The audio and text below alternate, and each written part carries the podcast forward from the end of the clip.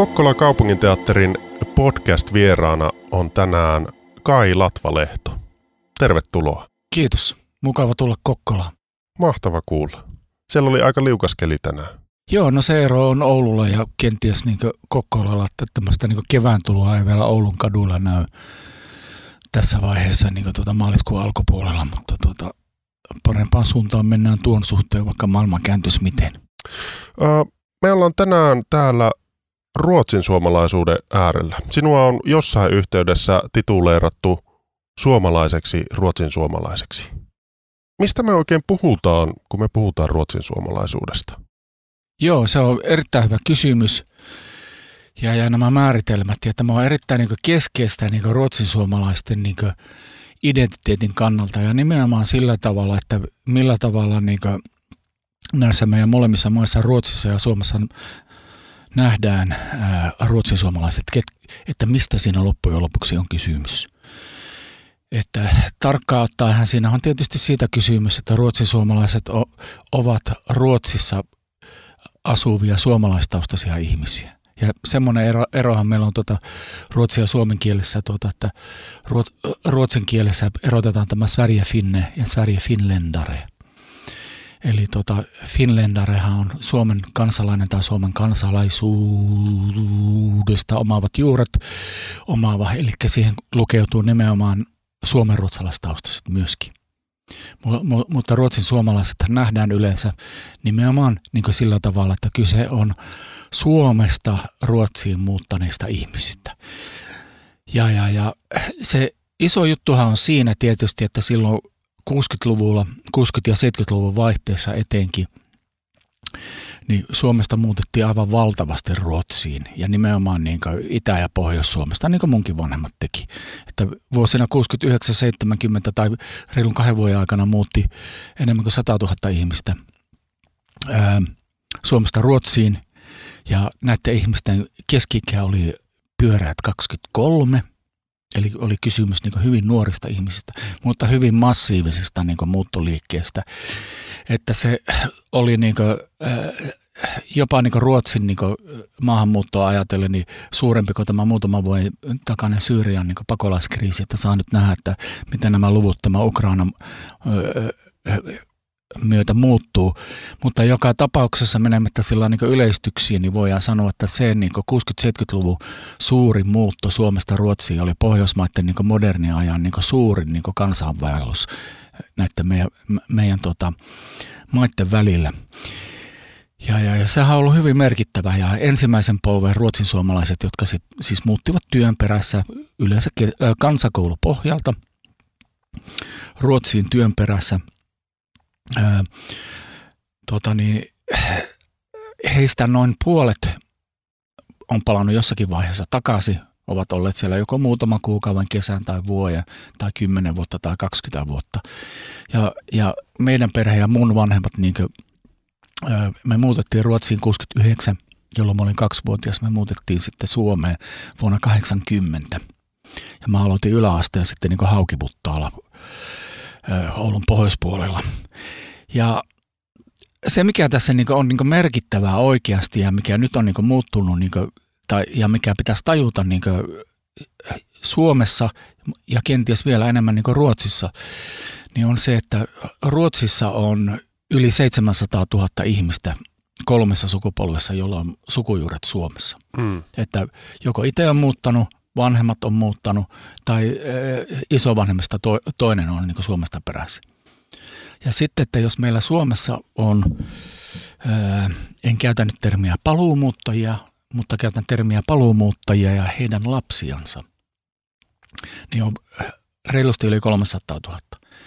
Eli yli miljoona ihmistä Suomessa ja Ruotsissa omaa jollakin tavalla niin ruotsisuomalaisen taustan. Ja, ja sitten, että mihin se rajaveto sitten niin mennä, että kuka on ruotsisuomalainen ja kuka ei, niin, niin sehän on tuota, veteen piirretty viiva. Ruotsissa ää, erotuksena niin suomenruotsalaisista, ää, niin ruotsi, ruotsin suomalainen kansallinen vähemmistö Ruotsissa määritellään niin kielen perusteella, eli se on kielellinen vähemmistö. Hmm. Mutta faktahan on niin se, että toisesta sukupolvesta, eli mun sukupolvesta, niin aika monet ellei jopa suuri osa, ää, ei enää puhu suomea tai onko kenties koskaan puhu, semmoisiakin, jotka ei ole koskaan puhunutkaan suomea. Ja, ja puhutaanko silloin ruotsin suomalaisista? Niin vastauksena tähän kysymykseen on siis se, että ruotsin suomalaisuus nähdään edelleen sekä että Suomessa että Ruotsissa, että kyse on työperäisestä maahanmuutosta Suomesta Ruotsiin, kun mennään Ruotsiin raskaisiin niin teollisuustöihin. Ja tottahan toki tämä oli totta nimenomaan niin kuin, sen suuren muuttoallon myötä, mutta tuota, nykyisin Ruotsissa niin sanotusti ensimmäisen sukupolven ruotsisuomalaisia, eli sellaisia, jotka ovat syntyneet Suomessa ja muuttaneet Ruotsiin, niin on vajaa 150 000. Ja näistäkin suuri osa on sitten tavallaan niin kuin mun kaltaiset, että ne on muuttaneet lapsena vanhempiensa kanssa Ruotsiin, jolloin hekään eivät ole niin sanotusti niin maahanmuuttajia tai, tai niin kuin, käyttääkseni tätä termiä niin invandrare, mikä tässä niin näytelmässäkin on. Joo. Ja, ja, ja siinäpä se juttu sitten onkin, tuota, että kyseessä on Pohjoismaiden suurin niin kuin, tavallaan niin kuin, vähemmistöryhmä, joka on ollut ja on edelleen aika lailla näkymätön johtuen toki tosiaan siitä, että kun me ollaan kuitenkin, niin kuin mä oon monessa yhteydessä sanottu, että jos tätä kielikysymystä ei niin katsota, niin, niin, niin Ruotsi ja Suomi on tavallaan niin sama maa ja on ollut historiallisesti sama maa. Että tokihan meillä on eroja, niin kuin, muitakin eroja kuin kielen suhteen, mutta nämä niin kuin kulttuurierot, niin mä näkisin, että ja on tässä niin vanhoilla päivillä, kun on yli nelikymppisenä ja nythän mä olin vi, viisikymppisenä, niin tuota, niin viimeisen kymmenen vuoden aikana, kun mä oon kiertänyt myöskin ympäri Pohjois-Ruotsia, niin mä oon tajunnut, että ne on ihan yhtä umpimielisiä ja tuppisuita siellä, kun me ollaan niin Pohjois-Suomessa, jolloin se, niin se etelän ja pohjoisen ero on kenties voimakkaampi kuin siis se, että kun siirrytään niin Pohjanlahden yli. Ja Ruotsissa se on vielä voimakkaampi se, se ero niin ihmisten niin kuin, öö, sanotaanko nyt kansan luonteessa Etelä-Ruotsin ja Pohjois-Ruotsin välissä kuin mitä se on Suomessa? Eroja ei sinänsä maiden välillä ole kuin kieli, mutta tuppisuita löytyy rajan molemmin puolin.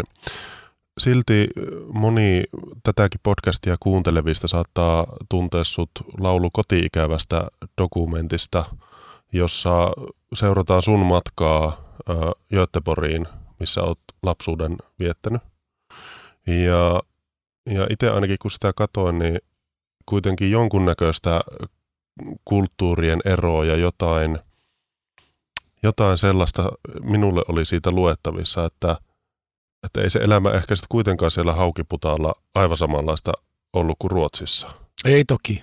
Mutta toki just niin viitataan siihen, mitä mä äsken sanoin, että jos me oltaisiin muutettu Örnsköldsvikiin tai Skellefteåon, mm.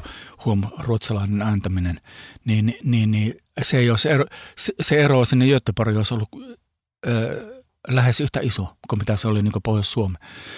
Ja mullehan se oli siis semmoinen, niin tota, äh, tämä tarina on lyhykäisyydessä ollut, ollut siis semmoinen, että koska mä opin siellä 70-luvulla äh, suomalaisten tavoin – aika pitkälle sillä, sillä tavalla, että, että se ei nyt ollut järin kuulia olla niin sanotusti Suomesta kotosi. Mm. Että, että nämä stigmat ja kiusaamiset, vaikka mä itse suoraan kohdist, muun ei kohdistettu niin koulukiusaamista tai, tai sun muuta, mutta kyllä se niin tajuus, että on ää, viisaampaa pitää niin mölyt mahassa ja, ja sopeutua joukkoon. Ja, ja, ja sitten vastaavasti samalla tavalla, kun me muutettiin ö, vuonna 80 Suomeen, niin ei ollut järin kuulia niin sanotusti julista, että mä oon, Ruot, mä oon Ruotsista. Toki mä olin silloin, niin kuin, en tiedä nykyisestä tota, tai on nykyäänkin kenties niin kaksikielinen, mutta tota, siis mun suomen kielestä ei kuulunut siinä vaiheessa, että mä olisin niin Ruotsista, että mä olin kuitenkin käynyt suomenkielistä koulua muutaman vuoden ja kotona aina puhuttu suomea. Toki ruotsi oli pikkusen vahvempi kieli silloin, kun me muutettiin. Niin, niin tavallaan sitten semmoinen ruotsin-suomalainen niin toisen sukupolven tarina, että kameloittomainen tarina tästä niin menneen niin virran mukana ja, ja pyrkii olemaan niin kaikki muutkin siinä enemmistöyhteiskunnassa, sekä Suomessa että Ruotsissa. Ja, ja, ja mulla oli semmoinen niin kuin, ää, suunnitelma silloin yläasteikäisenä, että sitten kun mä oon iso ja aikuinen, eli 16-vuotias ja aloitan lukion, niin mä muutan takaisin kotiin. Joo. Eli Ruotsiin, Göteborgiin ja aloitan lukion sitten siellä.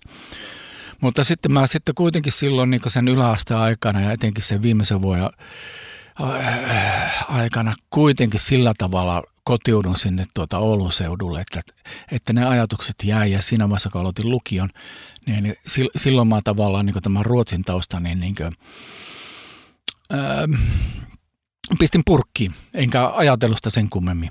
Ja kunnes sitten niin suurin piirtein sitten niin 25 vuotta myöhemmin huomasin, kun olin itse tullut isäksi ja, ja, ja huomasin, että Ruotsissa esimerkiksi on tullut, noussut hirveästi ruotsin suomalaisen tausta omaavia muusikkoja niin kuin ihan niin kuin maa eturiviin. Ja, ja huomasin, että ai, mäkin olen ollut muusikko tai on muusikko agnestik yhtyessä, että mistähän tässä on kysymys. Ja sitten rupesin puhumaan hyvälle ystävälle Mika Ronkaiselle, joka siinä vaiheessa oli jo kansainvälisesti meritoitunut dokumenttiohjaaja että jonkun pitäisi tehdä kunnollinen dokumentti nimenomaan niin mun sukupolven, toisen sukupolven ruotsin suomalaisuudesta, että mitä on tapahtunut näiden suurten muuttovuosien jälkeen. Ja tästä sitten alkoi tämä dokumenttielokuva-prosessi ja siitä sitten niin muotoutui sitten omanlaisessa ja sehän menestyi niin erittäin hyvä, hyvin ja, ja huom, se on Mika Ronkaisen dokumenttielokuva, ei minun, vaikka hmm. se oli tavallaan niin kuin, mun niin kuin, sytyttämä tämä idea. Ja, ja, ja sen monivuotisen prosessin aikana sitten mä yhtäkkiä huomasin niin kuin, äh, noin 45-vuotiaana, että, että mä oon äh, kirjautunut jatko-opiskelijaksi tuota yliopistoa ja on saanut mahdollisuus aloittaa väitöskirjan teon nimenomaan toisen sukupolven ruotsin suomalaisista, koska mua kiinnosti siinä vaiheessa ja kiinnostaa edelleen, tuota, niin, että mitä näille ihmisille on tapahtunut, että mistä tässä jutussa on oikein, oikeastaan kysymys, että mä sen dokumenttielokuvan ja niiden vuosien aikana tavallaan ymmärsin niin vastaukset itse omalta kohdaltani. Mm. Ymmärsin siis sen, että tottahan toki mä oon pohjoissuomalainen, mä oon haukiputtalainen ja tottahan toki mä oon viihtynyt siellä, jos mä oon vuodesta 80 asunut niin yhtäjaksoisesti Oulun seudulla ja asu edelleen.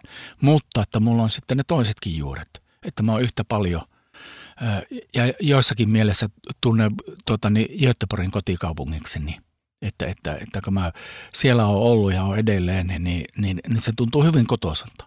Ja se on se tietysti semmoinen niin lapsen, nuoren kasvutarina, että, että, että mistä sitä ollaan kotoisin. Ja niin kuin nykymaailmassa on, niin meitä on hirveän paljon ja koko ajan tulee ihmisiä enemmän ja enemmän, jotka on niin kuin, jo, joilla on tavallaan niin juuria useampaan tota, maahan ja, tai kaupunkiin, kuin mitä kenties edellisellä sukupolvella on ollut. Maailma on auennut suuresti. Um, mikä sulle on ollut tärkein löytö tai, tai oivallus? Voiko semmoista edes poimia tuosta sun väitöskirjaprosessista? Äh, väitöskirja sitten valmistui 2018, muistaakseni. Niin, niin, niin, eihän nyt mitään semmoista yhtä selkeää äh, vastausta siihen ole ollut.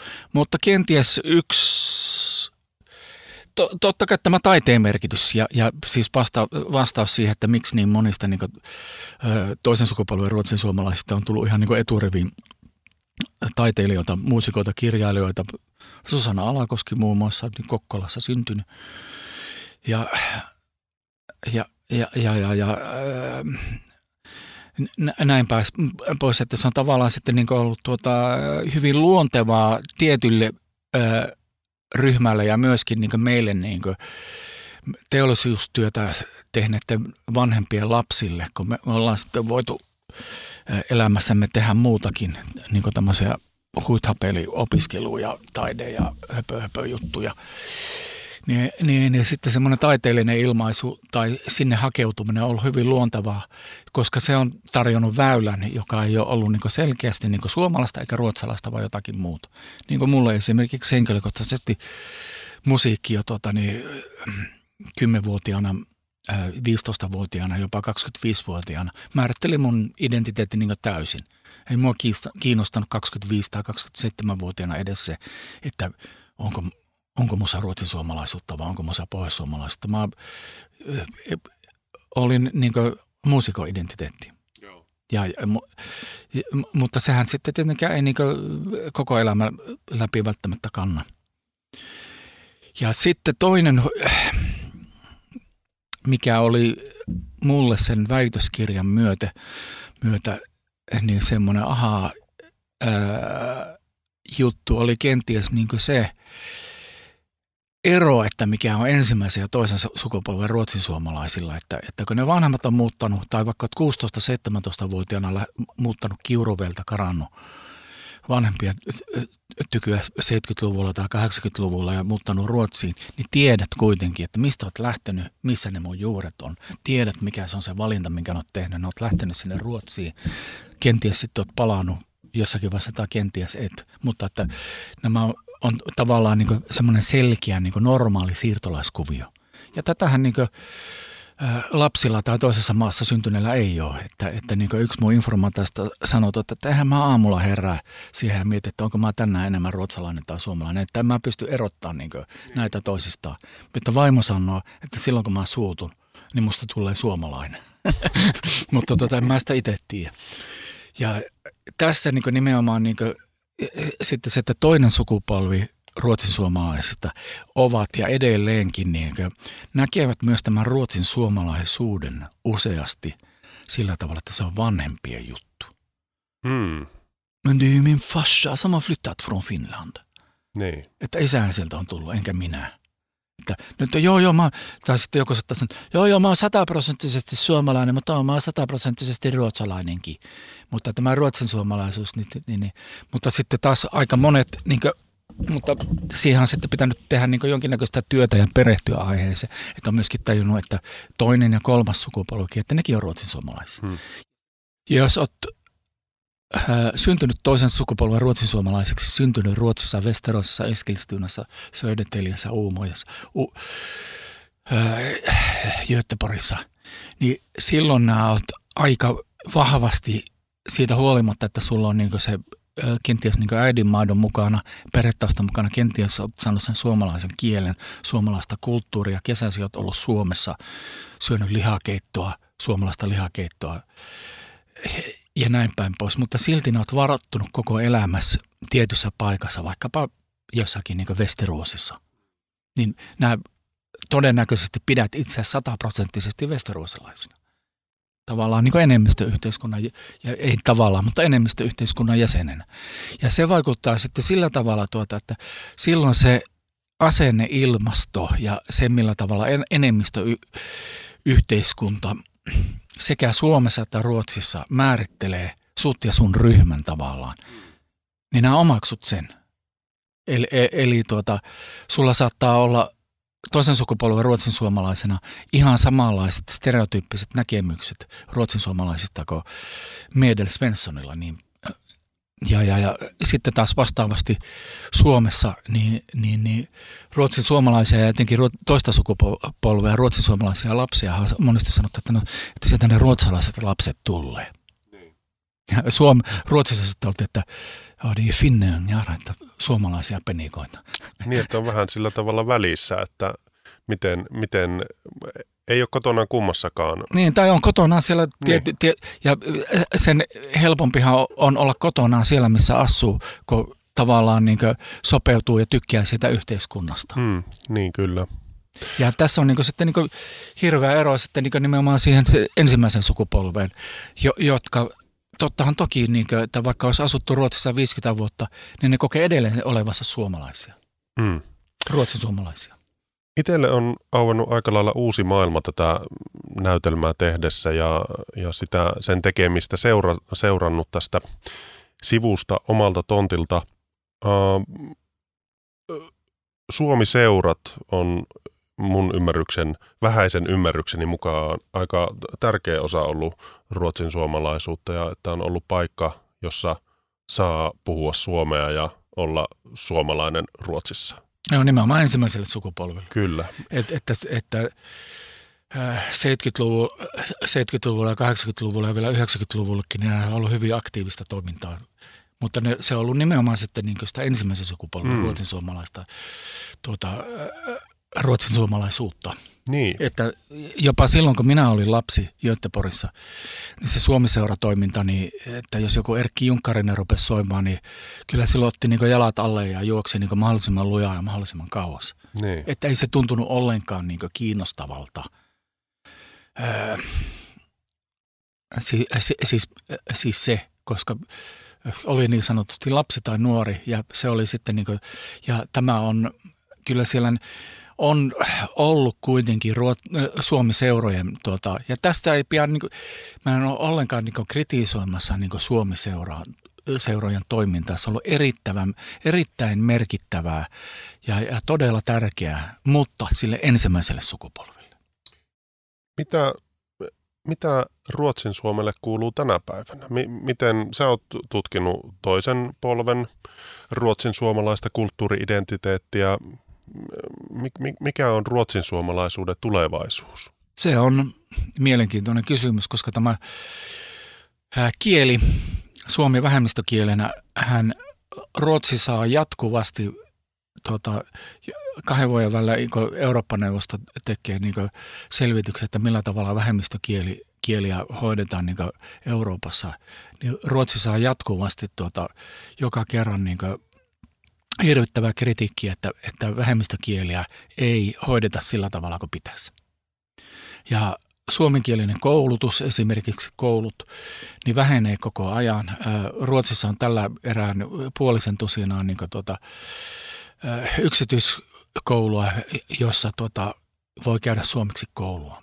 Että per, ja periaatteessa kaikilla on suomalaistaustaisilla on oikeus saada ää, ää, tuota, suomenkielistä opetusta Ruotsissa, mutta kyllä se on niin hyvin, hyvin heikoissa, heikoilla tuota, niin, ää, tämä koulu- ja kielikysymys. Ja nyt kun pikkuhiljaa tässä tämä ensimmäinen sukupolvi, ää, suuri muuttoaalto siirtyy niin sanotusti autoamille metsä, metsästysmaille, niin, niin Ruotsiin jää edelleen niin tosiaan niin hirveä määrä ihmisiä, yli puoli miljoonaa, 600 000 suomalaistaustasta, mm.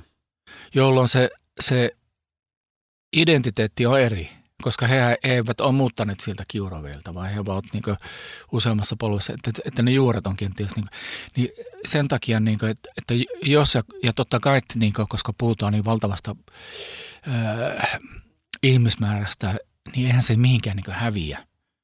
Mutta että, että jos niin kuin, ruotsin suomalaisuus aikoisi, niin kuin, tai jos se, se pitäisi, niin kuin, jos se niin, kuin, niin sanotusti – no, nousee kukoistukseen, niin se vaatii nimenomaan sen, että Ruotsi niin enemmistö yhteiskuntana tajuaa myöskin sen, että suomi ja suomen kieli on osa niin Ruotsin historiaa ja, ja, ja myöskin tuota, että ja samalla tavalla kuin me Suomessa tajutaan. Hmm. Jopa Savossa ja Pohjois-Suomessa lähes kaikki tajuaa, että ruotsin kieli on, on osa Suomen historiaa mm. ja, ja kuuluu Suomen menneisyyteen ja kuuluu myöskin Suomen tulevaisuuteen. Mm.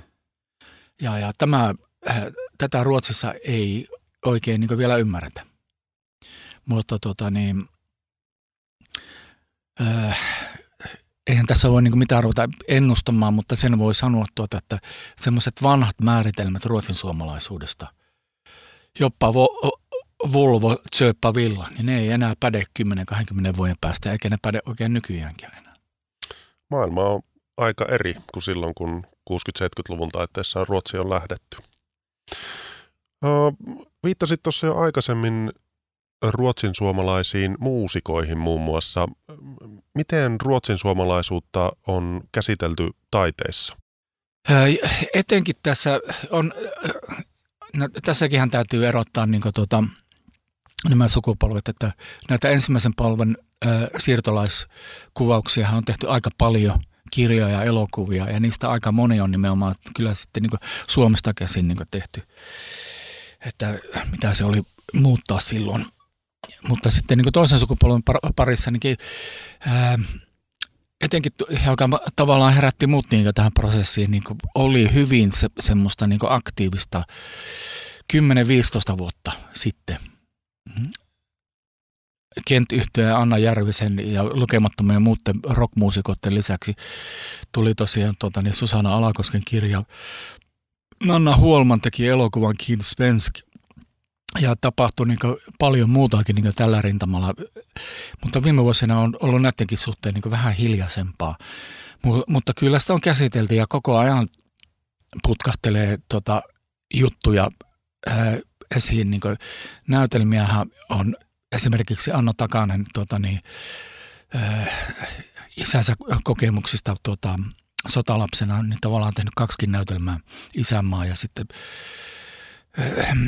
tämä viimeisin ja, ja Tanja Lorenson Murmus Svarta Ögon Dramaattanilla pyöri monta vuotta tämmöinen mahtava monologi. Ja, ja tätähän mä en ole nyt nähnyt vielä tätä äh, Finska för invandrare. Se on mm. mutta semmoinen tota, nimikin, että se toimii Ruotsissa, mutta toimiiko se Suomessa? Onhan näitä ja koko ajan tulee ja kirjoja tulee koko ajan ja, ja niissä on toki niin mielenkiintoista huomata, että, tota, että nämä toisen sukupolven äm, romaanit esimerkiksi eroaa aika tavalla niin ensimmäisen sukupolven. Ja Hetekivi Ulsson on kirjoittanut trilogian tota, niin Goodsteinin lähiössä kasvavasta Miirasta. Ja, ja, ja, no, muusikko Anna Järvinen viime vuonna julkaisi ensimmäisen romaaninsa, hyvin oma elämän kerrallinen ja, ja, ja sen suhteen niin lukemisen arvoinen, että, että, että tota, se, se niin Järvisen antama kuva niin omasta kasvutarinastaan, ruotsin suomalaisuudesta, niin se eroaa aika tavalla niin näistä perinteisistä siirtolaiskertomuksista, mm. joita on toki kirjoitettu, niin kuin, olisikohan niitä nyt hyllymetri suurin piirtein. Mutta kaikkinensakin, niin, ja sitten niin tutkimuksen parissa ja, ja, ja myöskin niin taiteiden parissa, niin, niin hirveän vähän on loppujen lopuksi käsitelty jonkin verran nimenomaan tätä ensimmäistä sukupolven niin tätä suurta muuttoaaltoa, mutta ää, sitä, mitä on tapahtunut niin sen jälkeen, niin, niin, niin, niin aika vähän. Ja, ja, ja siinäkin yksi syy, että miksi sitä dokumenttielokuvaa ruvettiin aikanaan tekemään. Millä mielin olet tänään tulossa katsomaan Finska för invandrare, näin savolaisittain lausuttuna? Todella niin odottavalla mielellä, että, että mä jotakin... Si- siitä yritin lukia, mutta tota, siinä mua, totta kai mua kiinnostaa niin oma lehmä ohjaessa, ohjaessa sen suhteen, että nähdäänkö siinä niin tämä ensimmäisen ja toisen sukupolven ero. Ja, ja, ja, ja millä tavalla sitä kuvataan.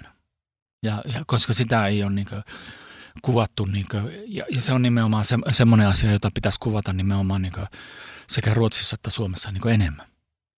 Ja se ei kerro ainoastaan ruotsin suomalaisuudesta, mutta nimenomaan tästä niin kuin, tota, globaalissakin mielessä niin kuin, siirtolaisuudesta. Ja niin kuin, nythän meillä Suomessa, me, mä olin niin ilahtunut joskus 10-15 vuotta sitten, kun telekkari alkaa putkahtelemaan toimittajia, joilla saattoi olla vähän tuota, tummempi ihoväri tai joku kummallinen sukunimi. Ja silti ne tota, niin, esi, olivat toimittajia ja puhuvat yhtä hyvää suomea kuin tuota, sinä ja minä. Hmm. Että tota, Ruotsihan monessa asiassa ei ole Suomea edellä, mutta onhan niin tämä maahanmuuton suhteen, niin, niin tottahan toki Ruotsi sen suhteen on edellä, että siellä on ollut niin 70-luvusta, 70-luvusta lähtien jo, jo sillä niin aikuisia, jotka ovat varttuneet öö, sellaisilla juurilla, jotka ulottuvat muualle kuin tuota Ruotsia. Kai Latvalehto sanoit tuossa aikaisemmin, että koet, että sulla on juuret sekä äh, Suomessa että Göteborgissa ja monesti sitä ihminen vanhoilla päivillään kaipaa juurille. Nähdäänkö me vielä, että Kai Latvalehto muuttaa Göteborgiin? Mä oon vitsaillut siitä siis niin jo kymmenen vuotta sitten suurin piirtein, kun mä aloitan niin tämä, että sitten siinä vaiheessa, kun mä eläköidyn – ja vaimo, vaimollekin puhui siitä, tuota, että sitten ei tuota, niin kuin, miltään niin aurinkorannikolta, että me ei muuteta Fuengirolaan talviksi. Että mä, mä haaveilen semmoisesta, että meillä olisi niin Hissingenin puolella, eli meidän puolella kaupunkia Göteborgissa, tuota, kaksi jo siellä kerrostalon ylimmässä kerroksessa, ja josta mä niin näen Rambersvallinin stadionin, jossa Hekken pelaa jalkapalloottelut, niin Niin, niin, niin, se, mutta saa, saa nähdä, oonhan mä nyt viime vuosina viettänyt ja saanut tehdä jopa töitä Ruotsissa. Että semmoinen niin muutto muutto tuntuu sillä niin teennäiseltä, koska pitäisi olla sitten niin melkoinen niin työ tai mikä mua sinne niin vetäisi, koska mä oon kuitenkin 13-vuotiaana lähtenyt sieltä. Että mulla on siellä vanhoja lapsuusystäviä, mulla on siellä myöskin uusia ystäviä.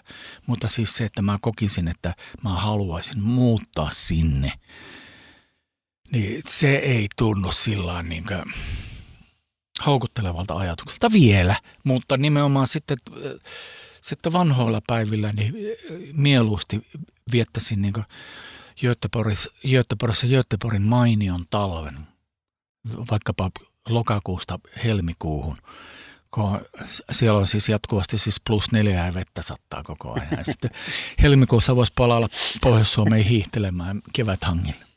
Kiitos oikein kovasti haastattelusta. Kiitoksia.